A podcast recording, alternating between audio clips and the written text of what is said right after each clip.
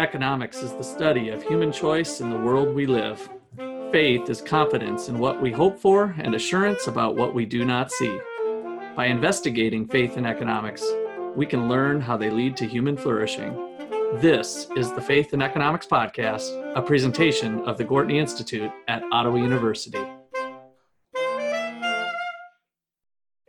Welcome to our show today. I'm Luke Graham, co producer and graduate assistant for the Gwartney Institute. With us, we have Dr. Russ McCullough, the founder of Gwartney Institution and Wayne Angell Chair of Economics, Dr. Justin Clark, Menard Family Professor of Philosophy and Ethics, Dr. Peter Jacobsen, the Gwartney Professor of Economic Education and Research, and finally, Nate Johnson, my fellow producer and graduate assistant. All right. Well, it's awesome here. We got a special guest today, and uh, we're going to get into talking about guns, which sounds kind of fun, I think. Justin, you want to let us let the listeners know who we got on today? Sure. So today we have the wonderful Tim Hsiao, and Tim is assistant professor of philosophy and humanities at the University of Arkansas Grantham.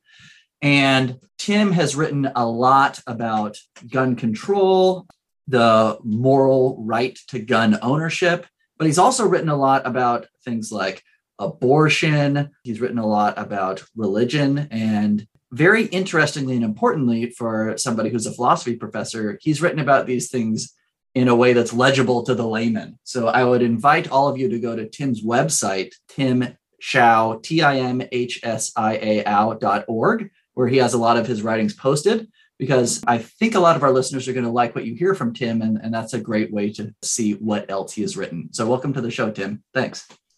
Thanks for inviting me. Of course.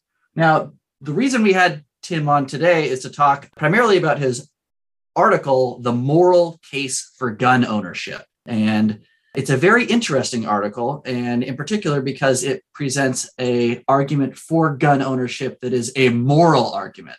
And a lot of times we find arguments about uh, for and against gun ownership that tend to be more empirical or health based. And I know your article takes some of that information into account, but I'm wondering if you could kind of slow walk us through the argument that you present in this article and elsewhere for why we have a moral case for gun ownership. Sure. I'll uh, we'll give the uh, bird's eye overview of the case for gun ownership, and then we can sort of get into the nitty gritty here. So the argument starts off with certain basic rights that we have the right to life, for example. Uh, the right to life is probably the most fundamental right we have. It's the precondition for arguably every other right, and without it, we wouldn't really it wouldn't it wouldn't make sense to say that we have any other rights. And so the right to life generates other rights that are derived from it, such as the right to self-defense, and then the right to self defense generates the right to a means of self defense. Self defense is, is doing something to preserve your own life. And so then the case for gun ownership hinges on guns being a reasonable means of self defense. And I sort of explore the empirical arguments uh, for that claim. But the argument doesn't take a utilitarian point of view. Most people think of you know, the gun control debate is sort of hinging on a balancing test uh, of consequences. So if guns increase crime, therefore we should restrict guns or ban guns. Or if guns reduce crime, therefore we should not have as many restrictions. And that is a useful way of thinking about it, but I think it sort of obscures the crucial nature of rights. In the philosophical literature, rights aren't something that's typically subject to a cost benefit analysis Rights are what Ronald Dworkin called trumps. Rights are supposed to resist appeals to negative utility. So the one one common thought experiment goes, you know, if you're a doctor in a hospital and there are five people in need, of a, in need of a transplant, is it morally permissible for you to kill one healthy person to give his five organs to those people in need of a transplant? Well, intuitively, that doesn't seem morally justifiable. Why? Because that one person's right overrides or resists appeals to the common good. And so while the focus on consequences is useful to a degree, focusing on consequences alone sort of obscures the bigger picture here. Rights are supposed to outweigh appeals to utility. The right to life, your right to life holds, even if it would be more beneficial that it be violated for the greater good. And so, if the right to life has that characteristic, so do derivative rights that are derived from that right to life, such as the right to self defense and the right to a reasonable means of self defense. Now, there is a common confusion in the gun control literature among people who write on this topic as philosophers. They confuse the right to self defense versus the right to physical safety. Everyone has a right to a certain threshold of safety, you might say, but that's distinct from the right to defend yourself when you're threatened by an assailant. The right to physical safety is a right that the police provide. It's a right that society provides that, you know, keep it, it's a right to keep the population in general safe to a certain degree. It's a statistical average. Whereas the right to resist an unjust attack is the right to fight back when your safety is violated. And some philosophers, so David DeGrazia and Hugh LaFollette, for example, write and say that, well, it's a matter of whether guns actually make us safer. You know, if if guns decrease average safety, then there is no right to gun ownership. But that is a crucial misunderstanding here. There is a right generally to be safe, but there is also a right to fight back when that safety is violated. So we can think of the right to own a gun as a right to be our last line of defense. So long as there is a non zero probability of wrongful victimization, there is always going to be a right to own a gun, a right to a reasonable means of self defense, even if we can guarantee you know, effective police protection to 99.9% certainty. There's always going to be that chance of wrongful victimization. And the right to own a gun is the right to be your own last line of self defense, the right to fight back. Now, so, but Tim, can, I just want to make sure I'm clear on that because that's very interesting. I never thought of it that way. So, if I'm hearing you right, it mm-hmm. could be that allowing guns reduces safety, but it preserves self defense. Is that what you're saying? That that the moral claim on the self defense because it stands alone. It's mm-hmm. possible that empirically we find, I don't think this is true, by the way, but we find that if there's less guns, then it, the safety or more guns means less safe. And but that would be okay in this moral claim. Is that right? Yeah, precisely. It, it's possible that you know widespread gun ownership can increase your chance of dying in a gun accident, for example. Right. But given that guns are they're, they're intrinsically fit for self-defense they might make it much better for you to survive if you are confronted in the scenario where you have to fight for your life. So those are two two different kinds of statistics we're looking at here. There's one the average safety and two the effectiveness of guns when they are used for self-defense. And on that second front the effectiveness of guns there's almost no uh, doubt in the literature that guns are a good way of defending yourself. And uh, intuitively, that strikes as that strikes just as obvious. You know, guns are, are built for that. But there's a large larger body of data showing that guns are effective at reducing property loss, at reducing injury. They're actually safer for the victim and the assailant.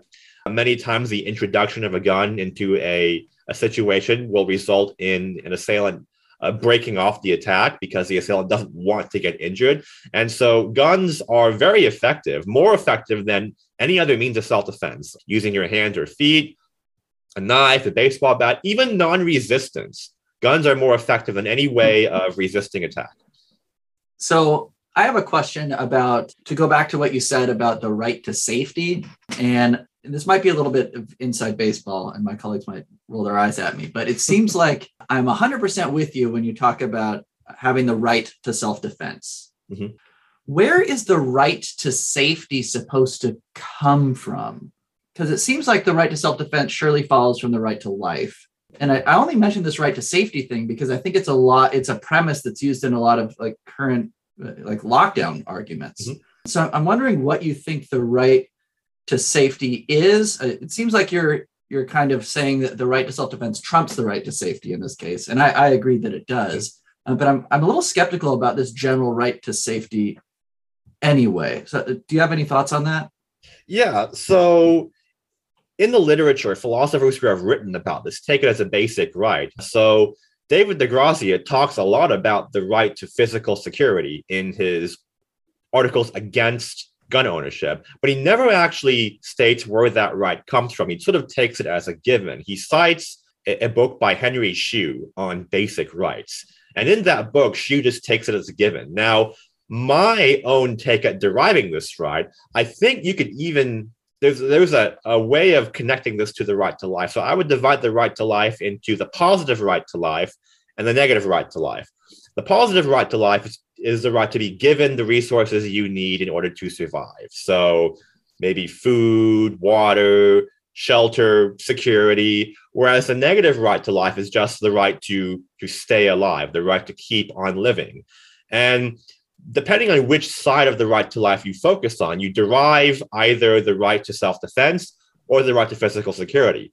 The right to self defense is derived from the right to just stay alive, to remain living. You have to have the right to, to keep yourself living, and that entails the right to self defense. Whereas the right to physical security derives more from the positive right to life.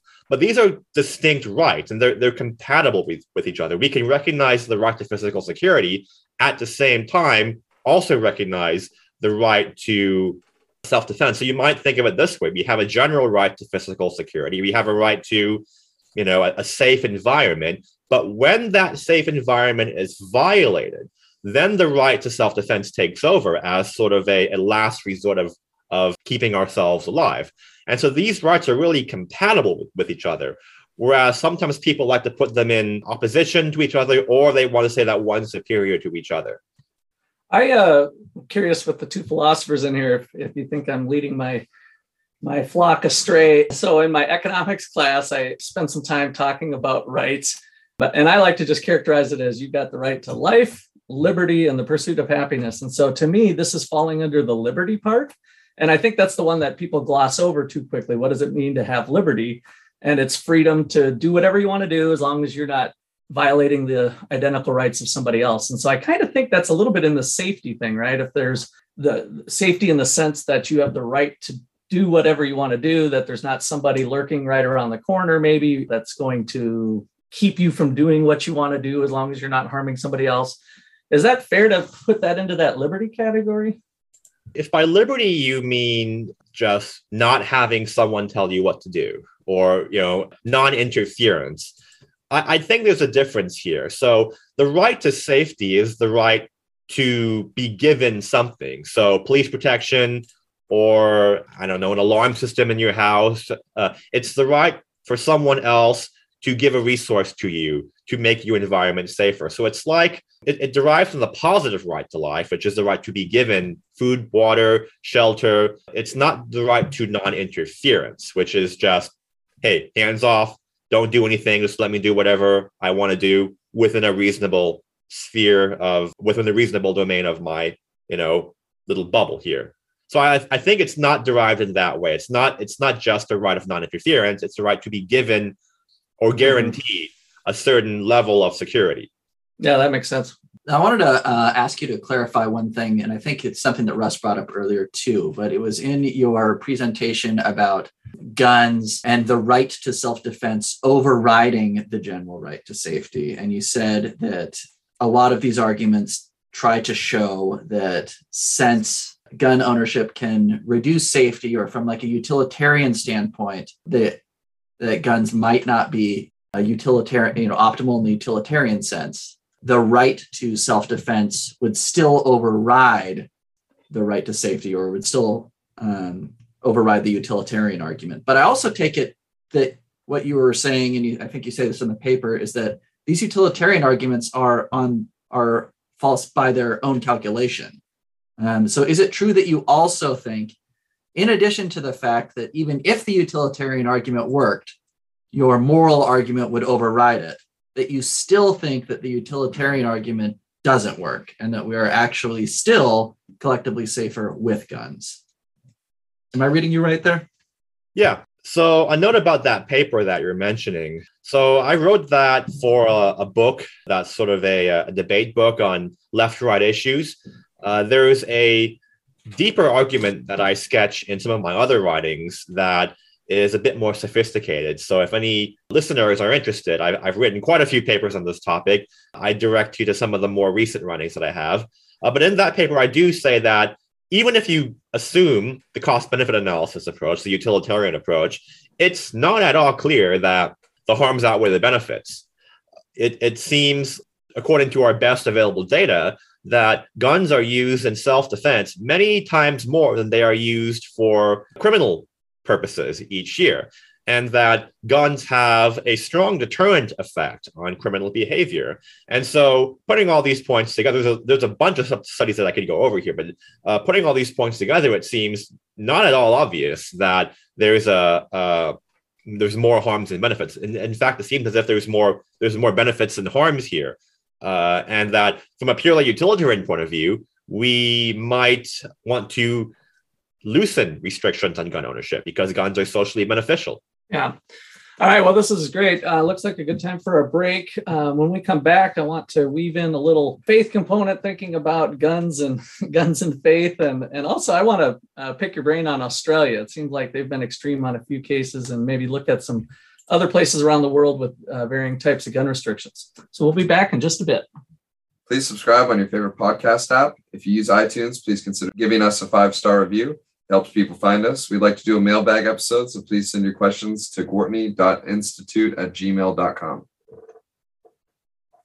The Gwartney Institute at Ottawa University is the best place in the Midwest for students interested in freedom, justice, and its impact on human flourishing.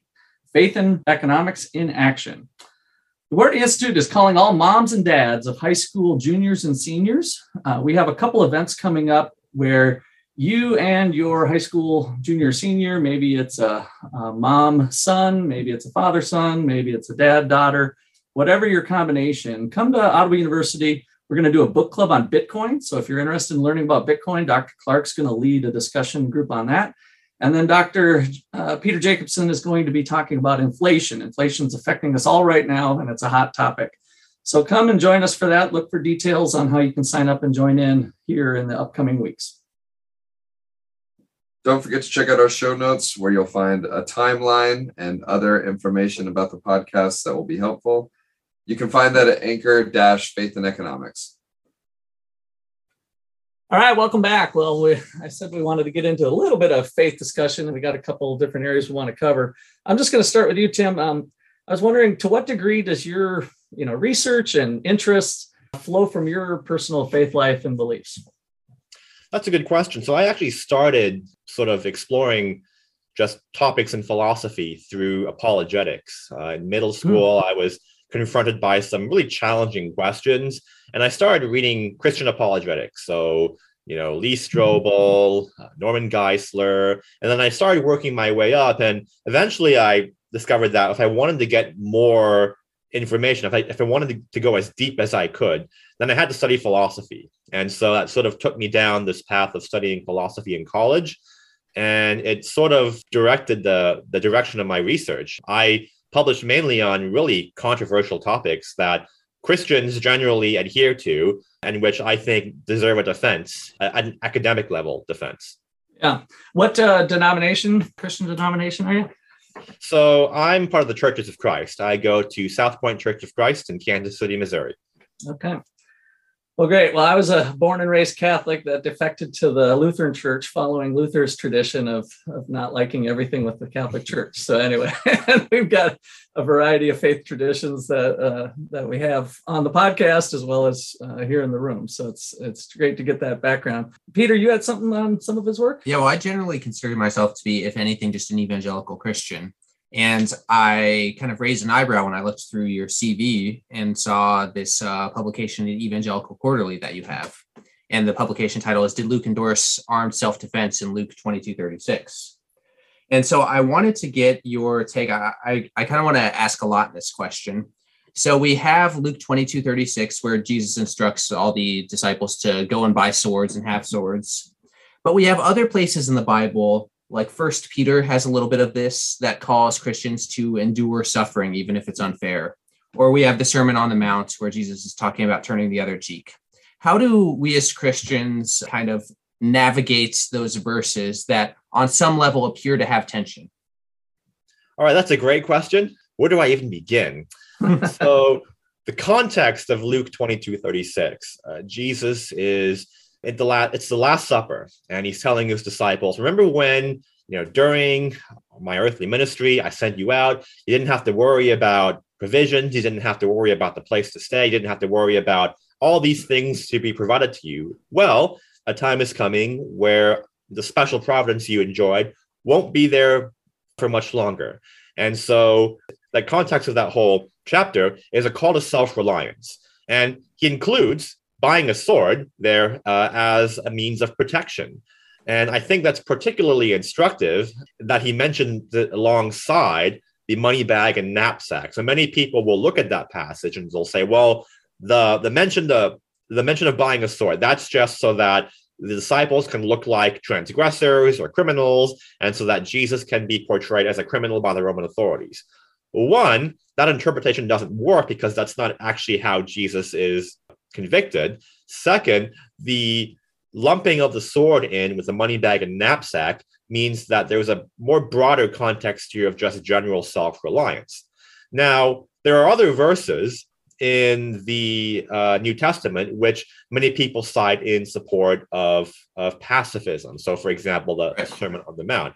I think the proper context of that verse is saying that, you know, if you have a bruised ego, don't have a desire to get even. It, it's it's mm. more of a saying that we shouldn't respond to an insult, but that's not the same thing as protecting your life. That's not the same thing as mm-hmm. resisting mm-hmm. an unjust attack. Note that when Peter draws a sword to cut off the ear of the high priest's servant, Jesus does not say, get a, get a, get rid of your sword. He does say, put your sword back in its place. And he rebukes Peter's use of the sword for trying to interfere with God's mission, mm-hmm. not so much with using the sword itself.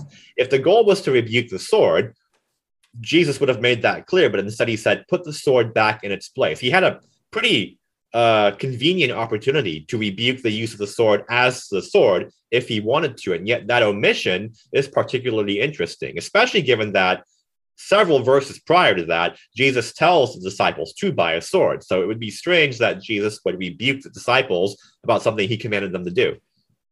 it seems like anti gun advocates would just say, see in the bible they talk about the sword so obviously guns shouldn't be used only swords and knives and we've never tried to ban those yeah, I, I, uh, suspect that you know if there were guns around back then, things might have been different. Justin, you wanted to uh, uh, pick his brain on some conceal and carry type questions. Oh yeah, I have a, well, I have a couple of questions on on this front. So, um, it's all well and good to argue abstractly and you know in the journals about whether or not we do or don't have uh, the right to a gun ownership but one of the things that i think is interesting about uh, you tim is that you actually kind of live it so maybe you could tell us a little bit more about your background with guns and how those factor maybe into your everyday life yeah so guns have been not just an academic interest, but also a personal interest. I remember turning 18, my dad took me to shoot a gun for the first time. He said, You know, you're a man now, got to learn how to shoot a gun. I was not very good at it. My first semester, or my second semester in college as an undergraduate, I uh, got a part time job as a research assistant to one of my professors. And that job came with a really small stipend. And of course, being an 18 year old college student with no financial responsibility, I used that stipend to buy a, a shotgun as soon as I could.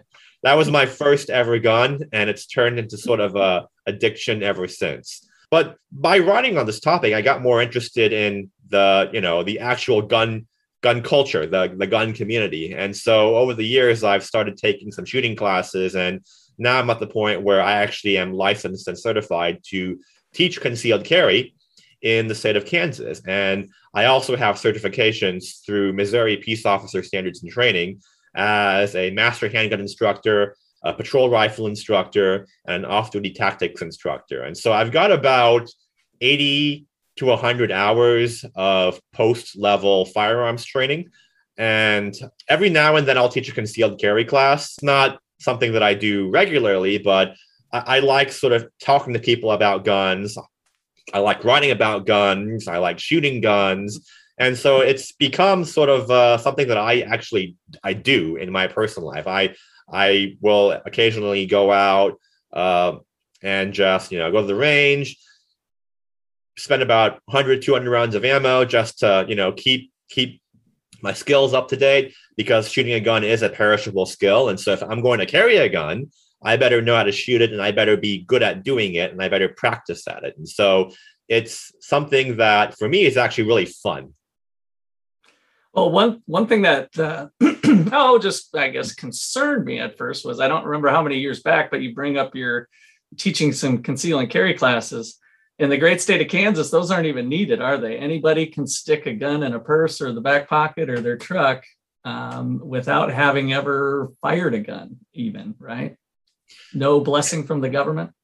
Yeah, so in Kansas and other states like Missouri, Oklahoma, uh, each year, about a state or two is added to this list, but many states are becoming what are called constitutional carry states, where you don't actually need any kind of special license to carry a concealed weapon, either, I guess, either concealed or openly.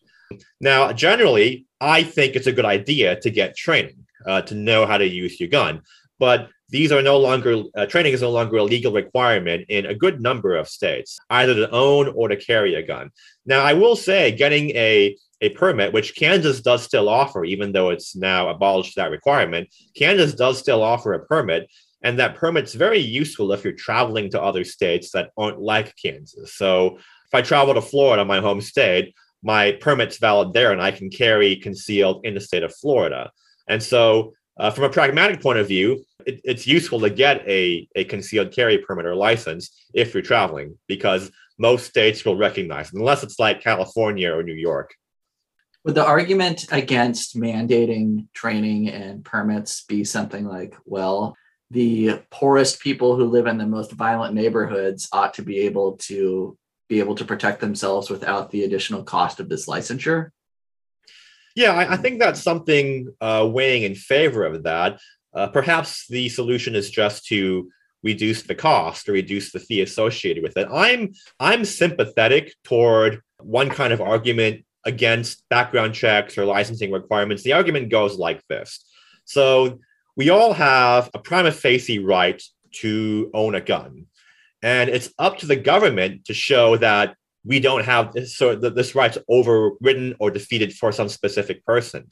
And so the government can't just assume everyone is not qualified to have this right or everyone doesn't have this right as a de facto kind of position. And so I'm I'm sympathetic to arguments that maybe we shouldn't have a training requirement or a, or a background check requirement because that puts the onus on the individual to show that they actually have or are qualified to exercise this right. Whereas if we do have a prima facie right to own a gun, it would be the government's job to disqualify us. So something like, and there's we can get into the nitty gritty of this. There's two different kinds of concealed carry licensing. There's what's called shall issue and may issue. Shall issue basically says, look, if you meet the list of objective criteria, the, the government can't deny you a license. Whereas may issue says that, look, if you meet a list of criteria, that's fine. But ultimately, a judge or the sheriff or police chief, somebody has to determine that you have good cause for a license. And, and if they determine you don't have good cause, they'll shoot down your application. The argument that I just gave would definitely rule out may issue. Shall issue, depending on how it's it's set up, might survive that uh, that argument because it doesn't depend on the government subjecting you to a special need or demonstrating your need to own a gun. I have one more practical question, which is suppose somebody says, Well, I agree with you about this moral right to own a gun, but a gun, not any gun. And these AR 15s, you know, assault rifle 15s that just look really scary. Um, why why should those be permitted? Who needs an AR-15? We- weapons of war. Yeah, the weapons the weapons of war on our street. So what's your what's the um, what's your response to that line of um, objection? Yeah, so a number of points. Uh, if you just look at the raw data, more people are killed by handguns than they are by rifles of any kind. So if you're just going to go strict off, strictly off the numbers, then AR-15s, as scary as they might look, don't actually do a lot in terms of crimes. Second, and this is an argument that I gesture towards in the, the paper that you mentioned, we can think of AR 15s or other kinds of quote unquote heavier weaponry as sort of a means of self defense along a different kind of uh, uh, spectrum. So there's self against there's self defense against criminals, yes, but there's also self defense against rogue states or against an unjust government. And you can think of armed citizenry as sort of raising the cost of a government going going bad. When governments go bad, they typically go very, very, very bad, as as uh, what we know from the 20th century tells us. And so, while an armed citizenry doesn't guarantee that a government won't go bad, it does provide a kind of insurance against that. It's like you know wearing a seatbelt. Wearing a seatbelt doesn't mean that you won't get injured in a car accident, but it does sort of mitigate that the risk of, of injury when a car accident does happen. So you can think of AR 15s, perhaps a select fire weapon or a machine gun as a step up, maybe not in the defense against criminals, but a, in the defense against a rogue state. And that's how actually, if you look at uh, you know the Second Amendment, many of the founders conceived of it as a way of providing a bulwark against an unjust government. But even if you just look at things at you know the the level of defending against a criminal, AR-15s have been used very effectively, especially against groups of criminals. Um, you know, if you have a, a, gang, or you know, if there's a riot where you're living, I would pref- I would definitely prefer an AR-15 over a handgun, just because it holds more ammunition, it has a greater range, you know, it's more intimidating, and so maybe a handgun is valuable in you know one on one or maybe one on two situations.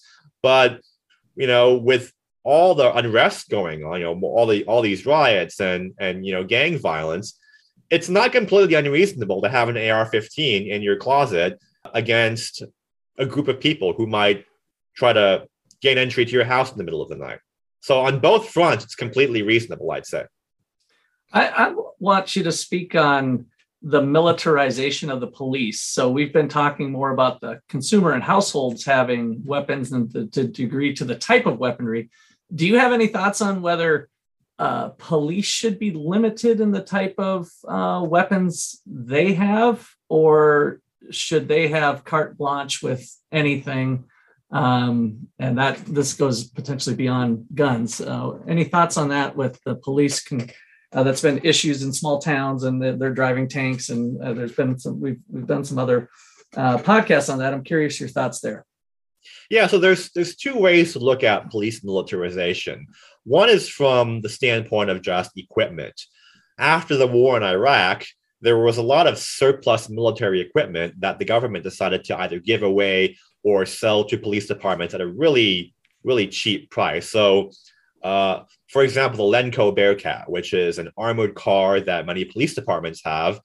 Uh, I believe there was a special program available to the government where a police department could receive one of these Lenco Bearcats. And so even really small police departments were getting these for either free or, or a heavily discounted price. That's one way of looking at it.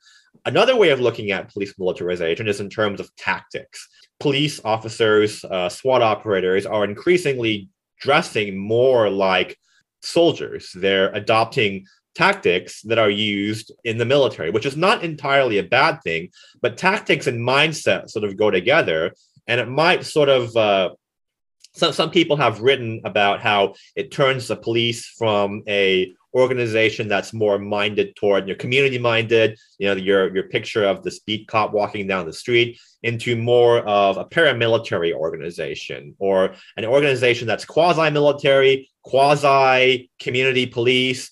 And some have argued that that minds that change in mindset, which also sometimes comes in the change of equipment, because if you get uh, a really fancy military vehicle, you're probably going to want to use it. And so some police departments have been using Lenco Bearcats or these armored cars, and really in situations where they're not needed, just as a, a way of force projection.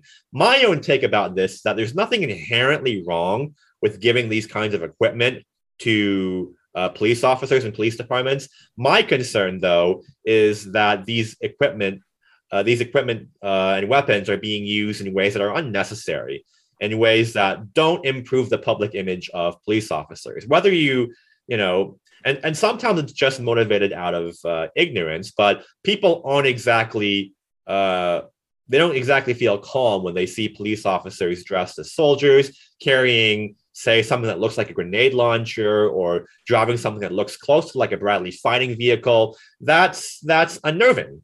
Now again in principle i don't i don't see an issue with that. My concern is with how it's it's played out you know in a specific circumstance. I think there are situations where a police department might need an armored car or where a police department might need, you know, a select fire weapon. I think, however, that if police police departments are going to use that kind of those kinds of weapons and tactics, it should be very uh, limited and very restricted, just because of the kind of distrust it breeds. Yeah. This looks like a good place to wrap up. Uh, we certainly want you back. There's a number of things, listeners, that we have on the list that we want to hit with Tim. And uh, we talked about his proximity to Ottawa University and have him come in person. So um, we look forward to having you on a future podcast to talk uh, more about some of these issues, but also some of the other things you write about. So thanks for being on today, Tim. Thanks for inviting me. It was a pleasure. Any last words from you two? No, thank you, Tim. It was uh, an absolute pleasure having you on, and I, I, really look forward to some future conversations. Yeah, yeah we'll, we'll set up something real soon. I just wanted to remind listeners if you want to find uh, Tim, just mentioned at the beginning, but again, it's uh, timhsiao.org. That's T I M H S I A O.org. All right, uh, we'll have that in the show notes as well. Well, this has been a production of the Gwartney Institute here at Ottawa University. I'd like to thank you all for listening. A five star rating helps other people find us, and make sure to forward our podcast off to your friends. Other than that, be fruitful and multiply. Thanks.